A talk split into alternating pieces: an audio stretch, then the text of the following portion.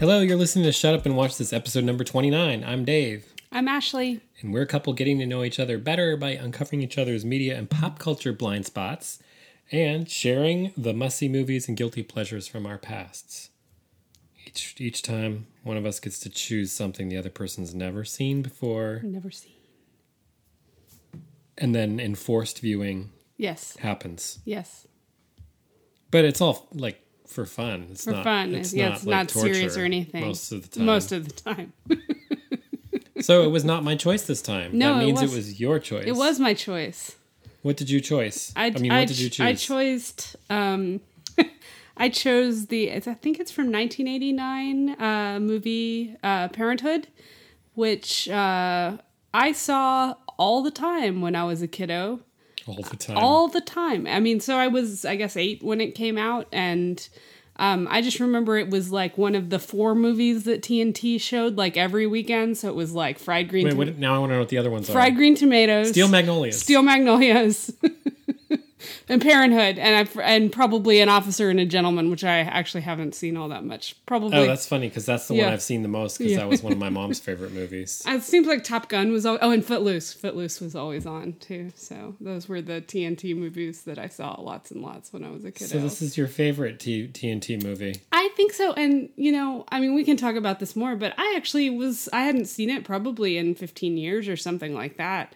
Um, maybe longer. That's my line. I say that every week. I know. I haven't seen this in 15, 15 years. years. Um, but I, I thought it would be, it was a backup choice because Hands on a Hard Body is still, um, um, we can't get our hands on it. Ha. Um, so this was a backup choice, and I thought it would be kind of hokey. It just was something that I remembered fondly, but um, I actually think it's a it stands up pretty well. I was, um, and being in a completely different point in my life than the last time I watched it, it actually. I think had some some really good resonant moments. So Well, I missed it completely because I think by the time 1989 rolled around for me, I was already like a disdainful, snobby like movie Mm, naturally. and so like Ron Howard comedy family thing. I just think I blinked and walked away or something like yeah, that. And um, I should have given it a chance because it, I, I enjoyed it actually. yeah. So, do we have to give some kind of? I think I should- don't try. Don't do not attempt to not summarize, summarize every this. family entanglement that Yeah. plays out in this movie. we should give an indication of the cast. Yes. So Parenthood is um, Steve Martin is the top build. I guess he technically has the largest role, but it's actually an ensemble family uh, comedy drama. Um, it's um, the mem- the b- members of the Buckman family. Um, so they have their patriarch. Um, the father, who I've forgotten his name, um, the oldest son, Gil, who is played by Steve Martin, um, and then he has two younger sisters. One of them played by Diane Weiss. Weast, Beast. Weast, Weast. just Weast. Um, I don't know the actress who plays his other sister, uh, who's married to Rick Moranis, and uh, I don't know. I didn't and then recognize their him. youngest brother, who is sort of the troubled um, Rolling Stone sort, It was um, Mozart. played by Wolfie. Wolfie. Wolfie. Wolfie. It was Tom Hulce. from from Of Amadeus fame. Amadeus, yeah. Um, and um, Gil, Steve Martin's character, is married to Mary Steenburgen. Um, Diane Weiss' char- uh, character is divorced, but she has two kids. One played by Martha Plimpton, and the other one played by Leaf Phoenix, who is Oh, who is Lee Phoenix? Pray tell, because he looks a hell of a lot like He- Wa- Joaquin He is Phoenix. Joaquin Phoenix. This is the last movie that he was So titled Joaquin, as age Leaf. 12, 13? Yeah, something like that. Maybe like that. 14, I don't know. And um and then uh Keanu Reeves and I think his best role as uh Martha Plimpton's uh boyfriend slash husband slash problematic boyfriend. Keanu Reeves just like he really surpasses himself in this movie. Yeah. He he gets to play really dumb, but actually really sweet and. Yeah. earnest at the same time. And it and, it, and, it, and I, he gave he gave a lot more than I realized I was going to get out of him.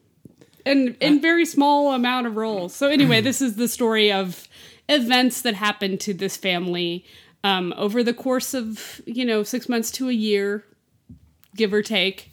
Um, you know, I and it's actually kind of like there are a few scenes where the whole family is gathered together. I think Kevin's birthday party, and there's like a um, when the prodigal son comes home. There's a big like everybody meets for dinner. Then Of course, Tom Hulce, the prodigal son, is like the favorite. Of Yes. Jason Robards, the the dad, and he's always up and to he's his get- terrible, get, and, rich like, completely. Yeah, and he shows up with a kid. with a kid. Yeah, yeah, just out of nowhere. Cool is the Cool. kid. Who you know by the end of the movie, uh, you know he can't get his act together. He still doesn't get his act together at the end. He's always working an angle and gambling away money, and you know, you know his his storyline is that he's been gambling, and the the bookies are going to kill him if he doesn't get the money. Which, like, I don't know. I don't know if he's just BSing what it, like everyone. twenty five thousand dollars? It's twenty six thousand dollars, which even I mean, like in nineteen eighty nine is I mean, it's a lot of money, but it's not like kill people kind of money. Maybe it's knee breaking kind of thing. yeah, it's like uh, you know, take cut off their finger kind of thing, but Yeah. not a. I mean, like you could you could get you could you know remortgage your house and get twenty six thousand dollars. It's not like a. It's not He's like an such a schmoozer unsurmountable and a BS artist, Yeah. and it's so sad to see the way he cons his dad all the time and how he can do nothing wrong, and then yeah. he finally sees through him. Well, I don't. I think he always saw through him. You know, Why is he the favorite? I don't know. You know, he's. You know, I, his oldest son Gil is a warrior, and, you know, has to do everything right and doesn't enjoy his dad's sort of carefree, laid back attitude towards things. Well, and he feels like his dad was never there, and Yeah. and when he was growing up, so they have a big rift in their relationship. And he's such an anxious worrier that he's got anxious worrier kids. Yes. he's got like, what is it, Kevin? Kevin. Kevin is perfect. Kevin, like if you look at him the wrong way, Yeah. he's gonna like just burst into tears. Yeah. Mm-hmm. He's so fragile and so scared of everything. I love the scene where he loses. Well, he's upset because some kid they're at like Chuck E. Cheese's. It's not Chuck E. Cheese's, but it's something It's- like it's like it's Chuck E. off-brand Chuck E. Cheese for the purposes of the movie. Yeah, um, and they're there, and some kid steals his quarters, and you know he's like freaking out because of that. He doesn't want his parents to be involved, and then he loses his retainer, and like the scream that he lets out when he res- discovers that he's lost his retainer is like, oh no! It's like. I just blew out the mic. Well, and the parents are like, "It's fine, it fine, happens," yeah. but he's like having a total meltdown about it. Um, they have they get called into school because Mm-hmm. the school no longer feels like they are equipped to to deal with to help him, Yeah. and they suggest some sort of special education. And they they say, you know, we've got what thirty six kids in the class, and we're spending about twenty percent of our time just getting him through the day. Mm-hmm. And it's really hard to hear that Yeah. for the parents. Well, it's interesting. I mean that that reflects, I think, you know, different, you know, how education goes through mm-hmm. stages. Like at the time, they were separating, you know, the gifted kids and the special Yeah. needs kids. They were separating them into their own classes. Now we've got this thing where people are mainstreaming them. So, mm-hmm. like a kid that needed that much attention would usually have like an attendant mm-hmm. that would Yeah. that would help them. So, you know, and you know, oh, as Gil says, he doesn't want his kid to be stigmatized, which Yeah.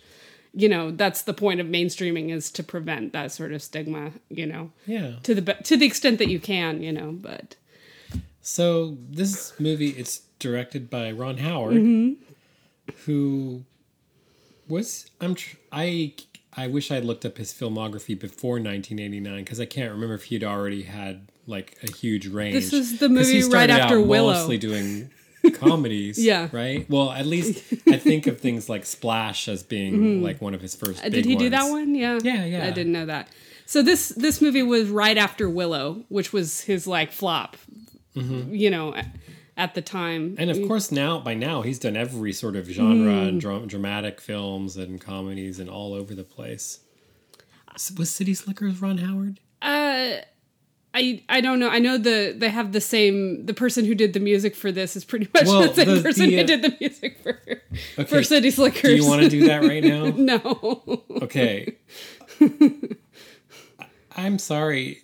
Uh, so th- it's very weird. Okay, my friend, my friend Don, I'm going to call you out here, loves Randy Newman. Uh huh. Like Randy Newman as a as a songwriter, and his his career completely outside of the movies, he considers to be like one of the great songwriters, and um, but what but what we all know, I mean, most of us, because I I haven't followed Randy Newman's career, is I only know Randy Newman from like these Toy these Story. Toy Story schleppy, like circus sounding piano numbers that are so awful and trite. They make me want to scream. Yes. and that that is the intro to So- this movie, unfortunately. But. I actually, I actually read a little bit about Randy Newman. That's wh- when you said you were doing some research today. Mm. I didn't read about Randy Well, Newman. I was Randy Newman. Like his career, like his his reputation in his career in the music business is he writes really dark social Oh, yeah. critical um, songwriting where he chooses a, a he he writes from the point of view of a character Mm. and they're like they're very they're characters on the fringes a lot of the time or extreme political views and like the song is in their voice and all that and he's really respected as like writing this amazing stuff so it's very weird that he has this other thing where he does these trite disney Gotta make the money somehow. I'm, and it's fine Yeah. if you like these songs, that's great, but they just make me cringe. I can't help it. Yeah. It's, Then they all sound exactly the same to me. yeah, I, th- I think so. I think he definitely has like a So- public facing because, like, I didn't even know that. I've heard some of his albums, which are darker, we but have some of them from your dad's Yeah, record yeah. collection, that, and I I listened to one of them once, and it's nothing like this at all. no. a little more but Tom also, Waits. yeah, well, Yeah. yeah. So it's tough because he'll choose like a voice that's um, you know might be really racist or prejudiced or something. You're listening to lyrics like, well, I don't want to listen to this. Yeah, that's You know, that's like, I my been my experience so with some of anyway, stuff. So sorry for the detour. it's it's one of the things that about the movie that I didn't particularly care for, but it is but that's just well, and that's the, unfortunate because it's the lead in. But like, I actually was so. I mean, so I'm not. I'm not a parent. Parent. I'm a step parent. Um, and actually kind of new to that role, but like I feel like this did a really good job of like I have this thing where I'm always like society hides the fact that parenting is really freaking hard from us and it's a big scam that nobody tells us how hard it is and you know people just go into this blindly. So I have this this narrative that I do. But like actually like watching this it does a really good job of representing how hard it is from day to day. I mean, it's a comedy look at it, Mm-hmm. but like they have a single mom who's just trying to get by, and her kids are like, you know, really disdainful and rude Yeah. and and she can't connect to them at all and Yeah. they don't give her the time of day and that's what it's like to Well, have and- teenagers and, like- some- unfortunately Gil and his wife are dealing with their child, and like he, you know, feels like it's a failing uh, in him that his kid has got these problems, and he's convinced that he can fix them. And you know, by the end of the movie, they aren't fixed. You know, they have this conversation like, "Did you think that having a good birthday party and teach and having him catch a ball in little league is going to fix these issues? Because if you, if you do, you're you're fooling yourself, man. You know." So I think it did a really good job of sort of you know this is this is life with a family there are all these issues and they're ongoing and you know your your your daughter's gonna you know date a stupid guy and she might marry him and you but know you can also maybe accept that Yeah. if they're if they're good for each other in some way and the wonderful thing is like when Diane Weiss gets Keanu Reeves the Mm-hmm. the Martha Plimpton her daughter's boyfriend Julie, to think do the sex daughter. talk Yeah. with um Todd. Joaquin yeah Leaf. leaf Joaquin gary Phoenix. is that 12 so year old Gary todd and gary have the sex talk um, that's a really sweet scene. I mean, and then she um, sees a different side of him where he's actually he actually fills a really good role in um, her son's life because he doesn't have a dad anymore. Yeah. the dad left, has a new family, doesn't give him the time of day, and actually one of the best scenes in the movie, one of the most heart crushing I was scenes, just about to say this. is when Gary, the Joaquin Phoenix, the twelve year old, doesn't you know wants to leave, doesn't can't stand living there anymore, and thinks that you know nobody gets him, and, and he's going to call his dad to to go live with his dad, and we see him Yeah. make that phone call. And it's Yeah. so hard to He's watch. such a good actor. we don't hear the other side of the conversation but you see the heartache and and that rejection in his eyes and his and his face. And and it's also while being witnessed by his mom who Oh, who has to decide on the spot.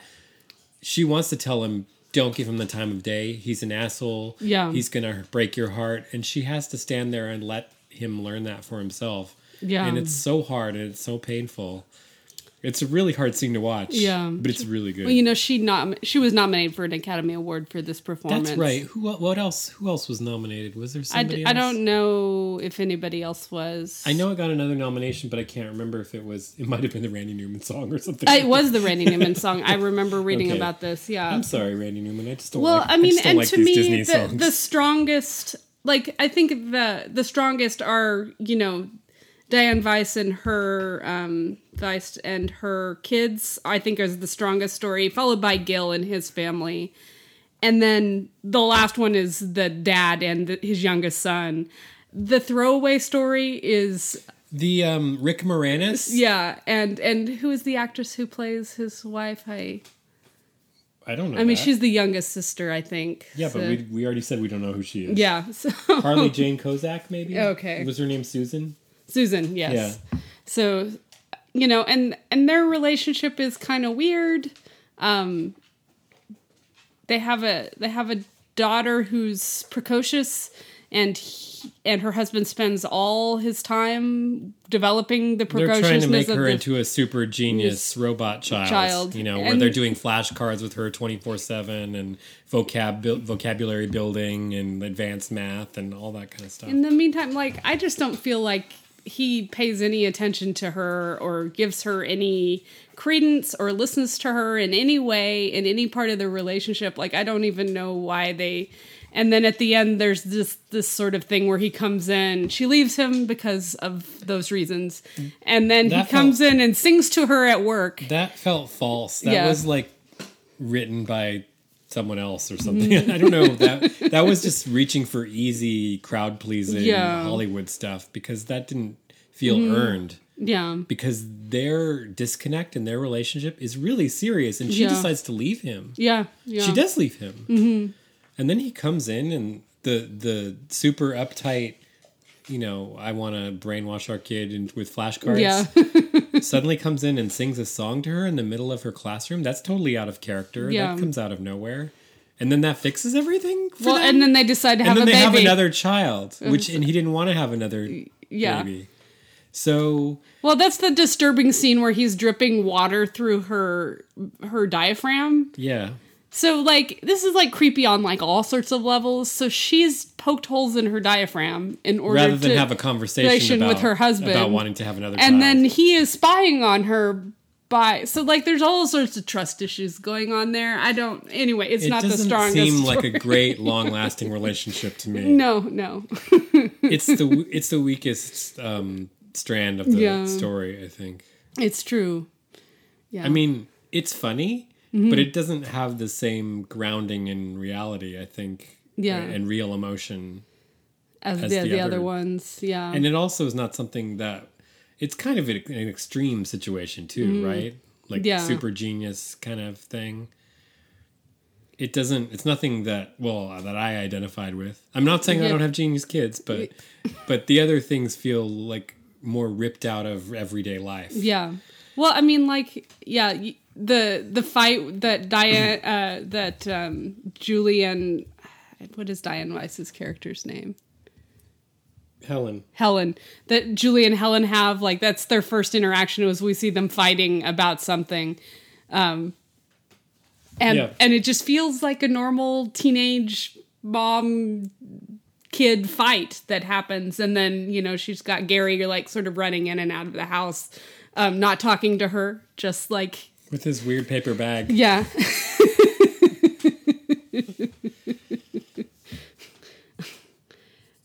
it's it's interesting that the the ways that you know mentions of sex get creeped in to to ev- actually every storyline you know Uh huh.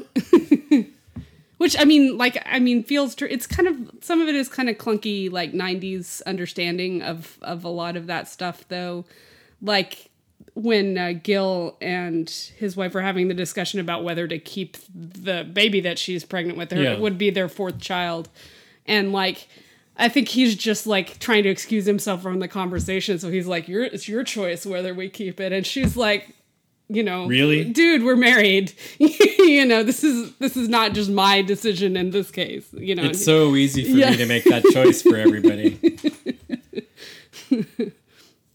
So I mean, like I think there's some there's well, and the scene where Gil is imagining the first scene where you know Kevin catches the ball and he's imagining Kevin is you know honoring his father for making his life so great just because he coached them in Oh, his little yeah. league game. So that's the happy thing that imagines, and then he doesn't. Oh he, God, that was terrible. he doesn't catch the ball. oh, So then he so has he this, has um, a flash forward fantasy dream sequence fantasy or just a daydream. Daydream. Well, the first one was a day, a positive daydream. This one is a So d- the child a day who- nightmare. who who didn't win the game and who did terribly, he has a daydream of Kevin being basically Like the tower Whitman. shooter, yeah, from from and it's played as a comedy yeah, yeah, with Steve Martin on the ground with a megaphone, like trying to get Kevin to come down.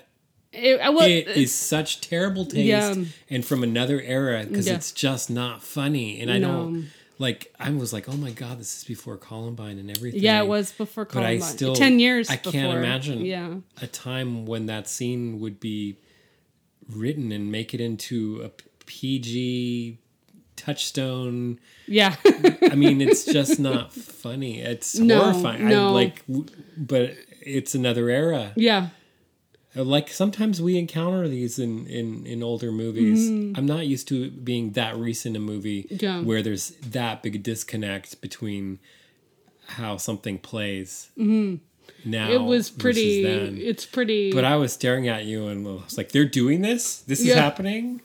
well, and I, I I have to say, probably the last time I saw this was before. So it may have been more So than they maybe were like doing twenty a years number ago on the that I tower shooting this. at Yeah. Yeah. I mean, that was before I. Yeah, probably the last time I saw it was before I went to UT. So So I had forgotten about that. So it was I feel kind of like disturbing. That, that's that's another note that's a Yeah. little off in the Yeah. movie.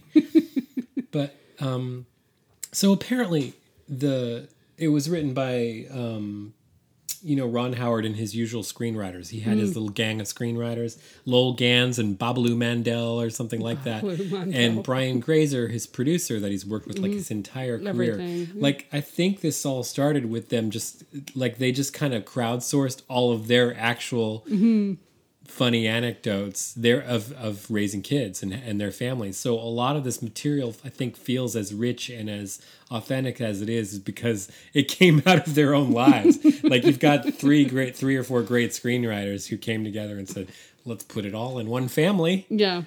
and we'll put in the time this happened and the time that happened and um, it really works for the most part." Yeah.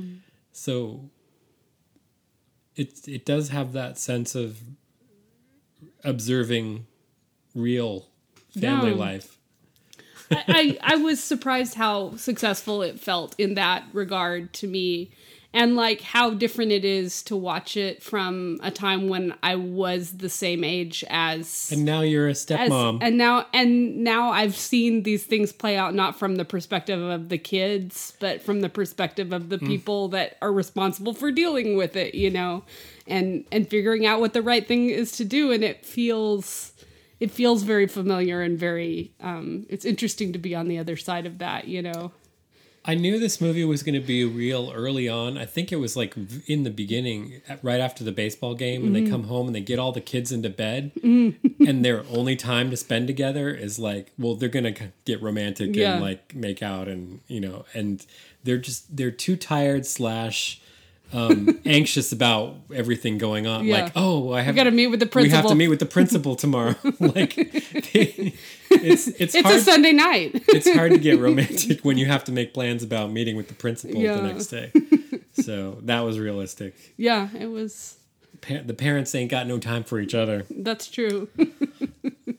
Well, I mean, I even feel like the you know because they the very opening scene is the Gills family is at a baseball game together, and it's hilarious. Like they're walking to the car. That's the scene. The scene at the beginning, and they've got like they've got all their swag that they bought at the baseball game, which is like hand uh, those number one hands, and they got seat you know, seat things. They've got all this stuff. I mean, like, so I'm sitting there trying to calculate how much money they've spent. You're like, did they just spend like five hundred dollars on, It looked on like five merch? hundred dollars on merch. I mean, even in because it, it wouldn't be that much, but it still looks like two hundred Meanwhile, dollars. I'm laughing at the process of trying to get the kids into in the the, car, car, yeah. because because that's not a fast undertaking. You've got one of them who keeps getting out and running away. Yeah,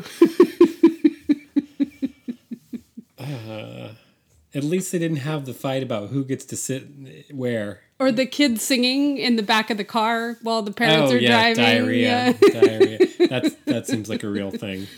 Well, just singing in the car is like something you get used to, I guess. Some mornings, yes, some mornings. I'm listening to the radio. The girls are listening to two different songs at the same time on their iPhones and singing aloud. Yeah.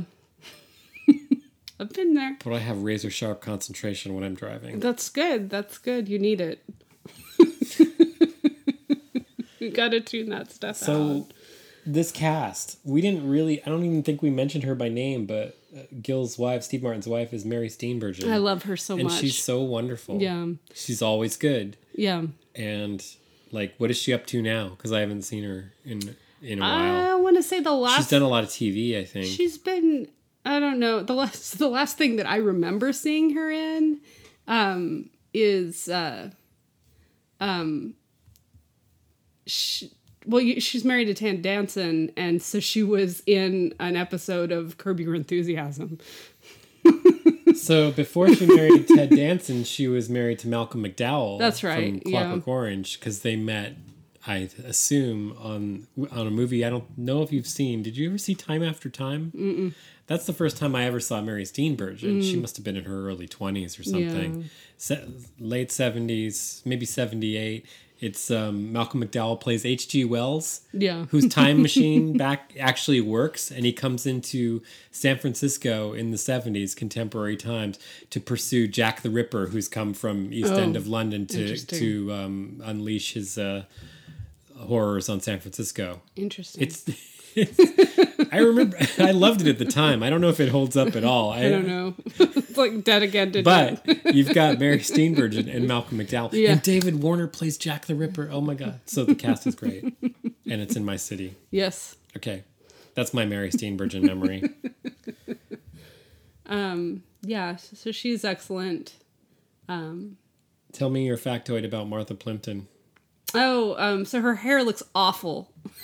Like, her hair look like this? Throughout the movie, um, It's really long and flat. she was just in prior. Just prior was in a movie where she played a, a, a woman with cancer.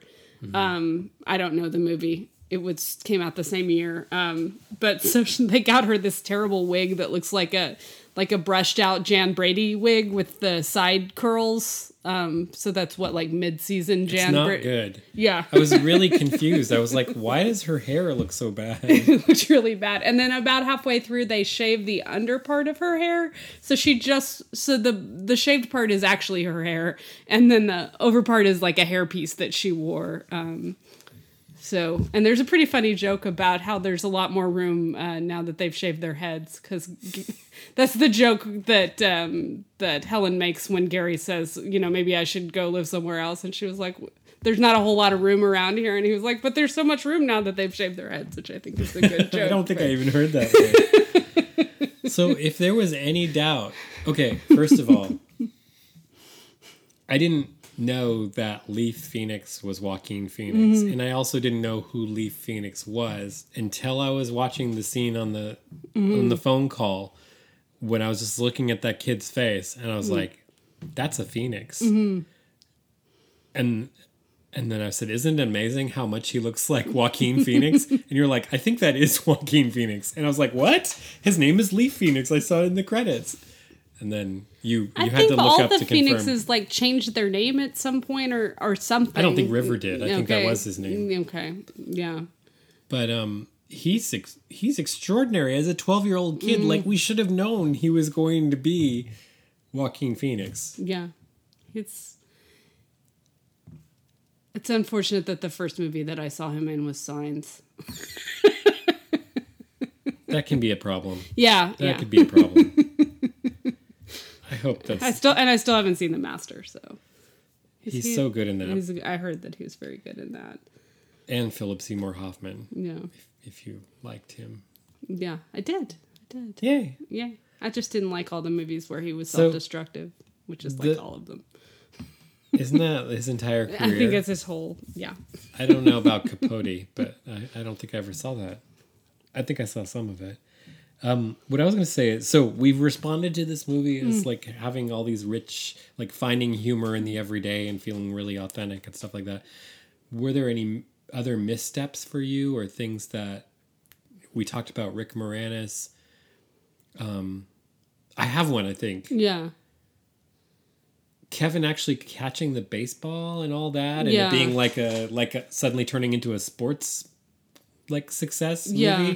Again seemed like a fake Hollywood. Like, what is that about? Well, I mean, I I would. there's no reason I that think- he I would have caught that all of a sudden. I think you're right in that, but I mean, like the thing is, is you know, Mary Steenburgen makes the point that he's been throwing pop out flies to him all summer, or you know, trying. but they said that afterwards. yeah, So you. Well, I so they set you up for the usual like underdog Hollywood scene where the kid who can't catch anything or do anything right suddenly catches the thing and wins the game, and it's like that's not this movie. Why is that this movie? Well, I don't I don't know. I mean like as someone who played little league sports you know, as someone who's not an athlete at all, there are just times that sometimes you catch the ball and sometimes you make But the did, points. does an entire string orchestra play and everybody jump around in slow motion? That's no, no. No one does that. But um Because that never happens to me. But so I think that was part of the because there's Kevin's story is that he's got this difficulty. They're going to give him the summer to see if they can get something worked out before they have to send him to a special school. And Gil Yeah. doesn't want him to go to a special school. So the two big events that he that that you know where Steve Martin feels like he's a good father and he's fixing the thing that's wrong with Kevin is that he is able to um, pull out a birthday party success and perform as Cowboy Dan or Cowboy Gil. That's very cute, Yeah. the Cowboy Guild Yeah. thing.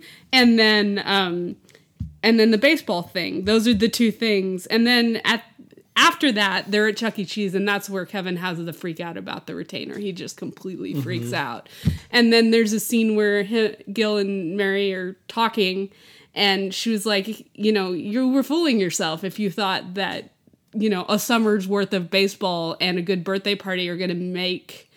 Are going to fix the issues that he that Kevin has. Kevin needs assistance. He needs that They don't help just go away. you know Yeah. um you know and you know he just wanted it so bad for that for that to be able to fix him but the truth is he's a kid who who has issues that needs more support than just you know just to have a good time Yeah. sometimes you know he needs he needs strategies to deal with his emotional distress and anxiety and you know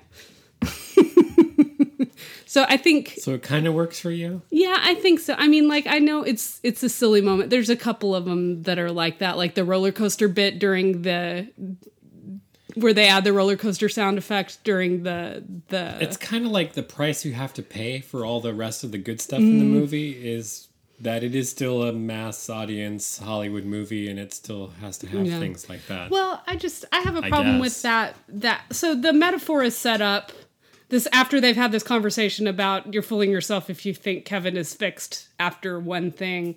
Um, you know, they're having an argument about some I forget what and and the grandmother walks in and talks about how she how much she enjoys the roller coaster which they're using as a metaphor for a kind of a clunky metaphor for life and parenthood and and all of that stuff and Oh, we need to sometimes see like the flamingo kid with the lighthouse keeper metaphor sometime. which which is fine. I mean like i think that that would have been fine but then to to sort of tie everything together the almost the very last scene um, is at the school play and their youngest son justin runs up on stage and starts wrecking the play.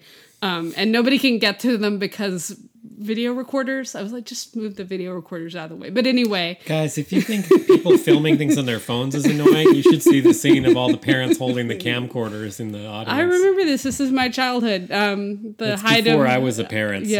so uh, and and nobody was videotaping me. the height of videotape recording I was I was I went through school pre videotape recording Okay. basically. Yeah so that was that was my childhood was the videotape recording. Anyway so justin is ruining the play.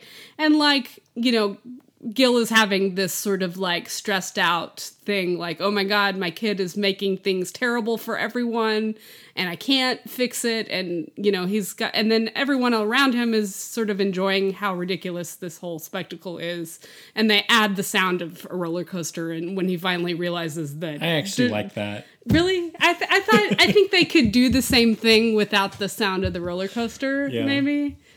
You know, I also think the movie could have ended without everybody having more babies. But I was going to ask you. That was my next question. What did you make of the movie of of the ending? What is the deal with um, welcome to the status quo of our heteronormative like Yeah. baby making life? yeah, whatever? well, I mean, so I'll I'll also say that like so Gil's professional life during this whole thing is that he hates his job. He isn't able to perform at the level that his parent that his his boss, Boss. wants him to work at because he has a family and he wants to spend time with his family, um, which is an argument for work life balance for both men and for women. But Yes. um, you know, he ends up going back to the job. You know, I mean, I think I think the official line is his boss begged him to come back or something like that because he's the he's the one who actually gets things done around there. You know, he's not flashy, but he gets things done. You don't always see the the man making that decision Yeah. to, to spend time with his family in Yeah. the movies. That's true. That's that's that that is pretty cool. But I just feel like um, you know, you know, he has to he ends up having to go back to work cuz they decide to have a fourth kid. Yeah. And like the funny thing is is when I'm watching this scene where they're deciding to or they're deciding to have the fourth kid, like I just remember having a conversation with my brother who has 3 kids and like um you know, they they were told the story like after the first two everything's easy. It's just like you know and then you know so i called my brother uh, you know Is a few, easier a, to have few, the a third? few a few weeks after you know and he was like you know what? It's it's not any easier to have a third one. It's it's it's much harder than two to have three you know? I never understood that myself. I have so, two, so so, yeah uh, it's it going for a didn't it doesn't i mean you don't go on a roll. I mean like i guess if you if you set up some sort of system where the kids are taking care of each other i don't i don't know but um um you know it's it's clear there's good and good and bad there but I, I just it's weird to me that like everyone at the end of the movie so julie and todd have a baby together because they got married and she gets pregnant. And like diane weiss has this great thing where she like sort of essentially saves their marriage for the time being but she doesn't think it's gonna last. But anyway they have a baby together. And then she starts dating the the biology, teacher, which is a cool they have a fun nice. exchange yeah But it goes from them starting to date to her Having a baby, like a- uh, that she's having a baby, like a year and a half us- later. They're trying to fake us out with who's having the baby. they just started dating in the show I know.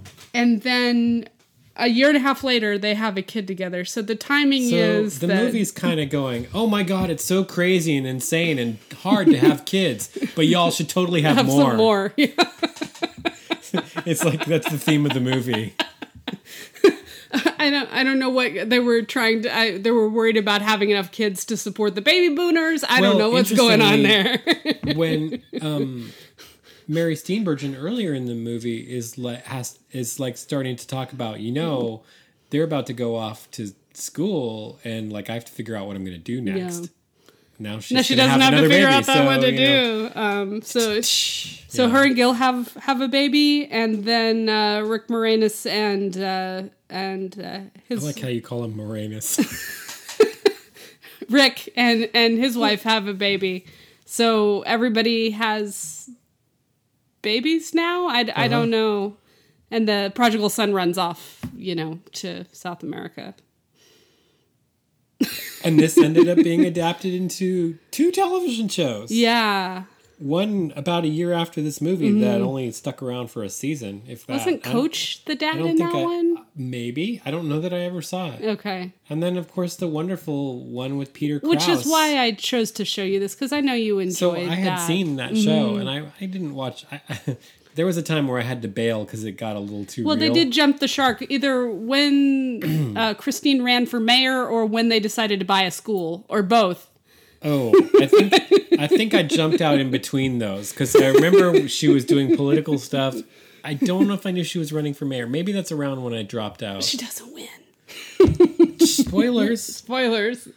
Um, show There's was, a- the show was great the first Yeah. two or three seasons, and then um, to be honest, when when your dog is like groaning, okay, She's fine. We have a groaning uh, greyhound on, on the ground. That's hard to say. Yeah. Anyway, the show was good. Mm-hmm. I dropped out when Peter Krause and what's her name were starting to have problems because it was around the time that I was I was separating. Oh, yeah. and it was just like too real. I don't remember them having problems all that Maybe much. it didn't last very. I don't long. think it lasted very Maybe it didn't long. last very long because but- she bought a school. if your son needs to go to special school, you buy one. I, How d- could I they don't afford to buy a I have no idea because they live in like Berkeley. Uh, they can't even afford to live in Berkeley. I don't. Yeah, I don't know because like I mean like the guy is he's not even an executive. He works at a shoe factory or something like that. Yep. I mean, and I don't understand how Lauren Graham's character know could what? afford to live anywhere near Berkeley. Great show. Great cast, well written. At least those first Yeah. few years, I can't. I didn't see the whole thing, Yeah, but I really liked what I saw. So I did have that connection to this material. yeah. Well, I just like thinking Very the, loosely the. They're not even all the same characters or anything. Well, really. I want to say that the grandparents are much better in this. It's like the Well, the the grandmother. grandmother just barely he, He- you know Jason gets- Robards is mean to her and Yeah. then that's it. Like she doesn't really have a character. She's just there to sort of fill out get the shouted at and walked over. yeah. But um they were the the the matriarch and patriarch of the family were very good in in Parenthood. And then the Gil character It's Bonnie Bedelia and um and Coach. Coach. Yeah. Coach. Coach. Which I knew his name until Yeah. you said Coach. Oh, sorry. Um, Peter Krause is uh, Gil's character, I believe. Lauren Graham is um, the Diane Wiest. Diane one. Wiest r- role um, with the two teen kids. The where they did the most changing is um, they had Erika Christensen as the younger daughter. Um, and Oh, she she's good. She's the that one character. that's like super controlling and uptight, and her husband is more laid back. Laid and, back, and they had and they and I think it's mostly about her trying like they have infertility issues and Uh-huh, so this is right, her dealing with her infertility issues.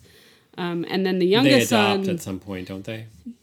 They do they do end up adopting and then the youngest son is um, Dax Shepard The ne'er do well. the ne'er do well but you know he's actually not I He's mean like, he's a fine you know he lives on a houseboat, and he's uh, he has a, he's a little slow to start but he, he's run- not he has a music studio Yeah. or something that he starts with. Yeah. Oh, that's Peter the other thing. They start a music studio with with money We bought a music somewhere. studio. We bought a zoo. We bought a school. We bought a music studio. we ran for mayor? We ran for mayor.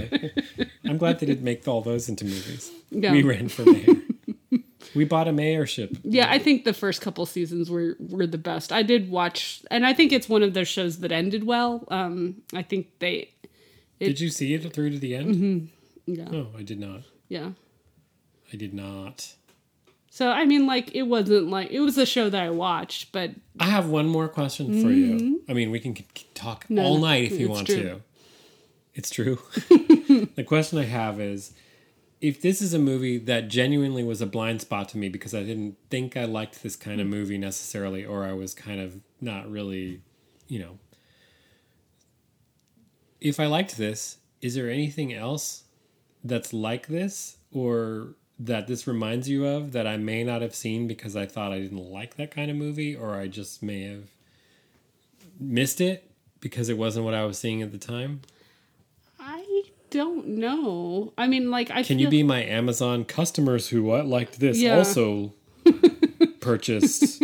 Well, should we watch all the TNT movies that were on at the time? Have you seen I've seen some of I've seen I saw Footloose, but many years later.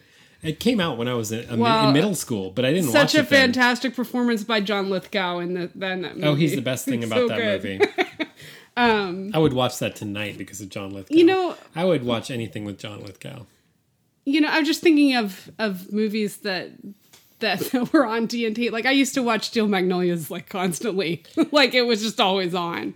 Um, Fried green com- tomatoes. I see. So I saw that. Yeah, I've seen I, like a somebody made times. me watch Steel Magnolias at some Yeah. point. That's not my thing. Yeah. It, well, it's a play, you know, Yeah. that they made into. a- Well, yeah. maybe um, other ensemble movies. Those are ensemble Yeah, movies. Well, I'm I don't know. trying- Think about it. I I can't think of anything that I that you know. And preferably one that isn't a gathering at Thanksgiving, because I'm yeah. tired of that. Oh no, those are terrible. All of those are terrible. I'm trying to think of Pieces of April wasn't that bad as far as the Thanksgiving. no, I think I saw that and I Yeah. liked it. In Yeah. late '90s, it was uh, Katie Holmes, right? Yeah, yeah. Yeah. Um, Home for the Holidays with um, Sarah Michelle Gellar is the not Sarah Michelle Gellar. Sarah, it's not Sarah. Sarah Jessica Parker. I would rather see it if it was Sarah of the Michelle Gellar. one of the worst movies I've ever seen in my whole life. Ooh, that sounds fun. Can Wait, we is it Home really for the Holiday? movie? What is that movie? Isn't Home for the Holi- Holidays directed by Jodie Foster? Okay, that's a different movie then. Or did I make that up? I can't. Maybe it's. I can't remember, but there's a, a movie where Sarah Mich- no no no Sarah Jessica Parker is dating either Dylan McDermott or Dermot Mulroney. I'm not sure which one. I think it's hilarious. You, you always, you never know which one is which. and then she he goes home to the ho- holidays and it's just like the clunkiest weirdest movie and he ends up like back with his high school sweetheart who is Rachel McAdams anyway Ouch! I think I might have seen this. this. Is a terrible movie I saw it in the theater Ugh. It seems like something I got stuck with after a trip to Blockbuster to find a romantic comedy. Back when you had to go to Blockbuster and browse the shelves. it's like the worst romantic comedy I've ever seen in my whole and she ends up like sleeping with like the guy's brother or something. I don't know. It's really terrible. Um I can't think of anything off the top of my head. Um I'm pretty good about um, movies that mean as much as as this one did. You know, and you know, I I just one of the reasons it it as I just have this association with Steve Martin and my father. I just they all This is our second Steve Martin movie Yeah. we've covered on the show. We did The Yeah. Jerk. Also, your connection with your dad on, on, on seeing that. and like I don't I didn't like his character in this is isn't really like my father really other than this sort of Not like the one he plays in The Jerk. no yeah my dad's just like that Did your dad invent any glasses technology? glasses, yeah. Um, but that sort of anxiety that he carries around with Mm-hmm. him that felt familiar. But like the, the thing is, is Does if it, seem familiar because you're with me? by any if, maybe it's just all, you know, sensitive males. I don't know. So Maybe there's a reason you wanted me to watch this Yes. movie. it's like looking in a mirror, Dave, isn't yeah, it? No. yeah. So yeah, I think that's Any all. last and final thoughts on this uh, program? Um, I- you know, I think Program? I do think that this is um, Keanu Reeves' best role that I've ever seen him in. I think it's just perfectly applied, other than uh, Bill and Ted. You know, his particular talent is well applied. Um, he's able to be sweet and stupid, and So you think all in all he's more successful in this film than in Much Ado About Nothing? yes, I think so. Okay. and and you know, if you were just gonna watch this for Diane Weiss, Wiest. Wiest, Wiest. Wiest, sorry. Um, I keep trying to pronounce it in a weird German She's way. always good. She and Mary Steenburgen, so good. always good. Worth it. Seek them out. Watch their Yes. movies. It's good stuff. Always good.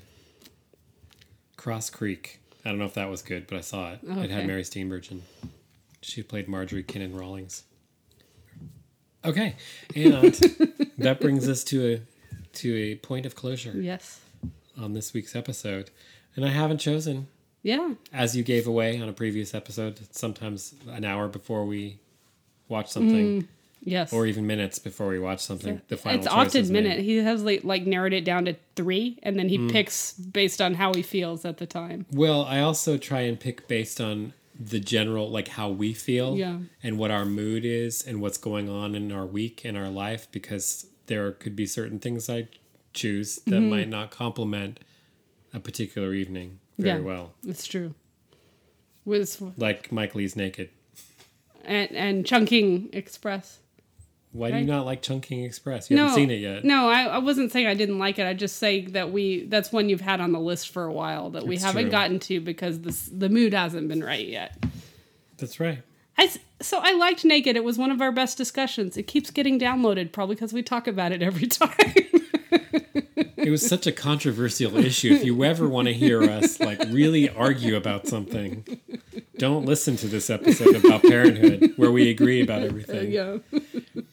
All right. Well, we should wrap it up. All right. Thank you for listening. Um, find us on Facebook, Shut Up Watch This, and on Instagram, Shut Up Watch This. Write us an email at shutupwatchthis at gmail.com. Subscribe to the podcast on any of your favorite podcast apps. We want to see uh, our, our humble audience growing. I did an Instagram story. Did you see it? I did. On on Did you, audience, see the I think Instagram it's, story? that it's controversial, but I think Seven Samurai Battle was much better than any of the oh, battles Oh, we've seen on Game of Thrones, Thrones yes. this, this season. we won't be so- doing Game of Thrones on this show because we both watch Game of Thrones already, so it cannot be a, a secret Yeah. reveal, must see sort of thing. Okay, All right. let's all recuperate from Game of Thrones, and we will be back in about two weeks, I think. Okay. All right, bye. Bye.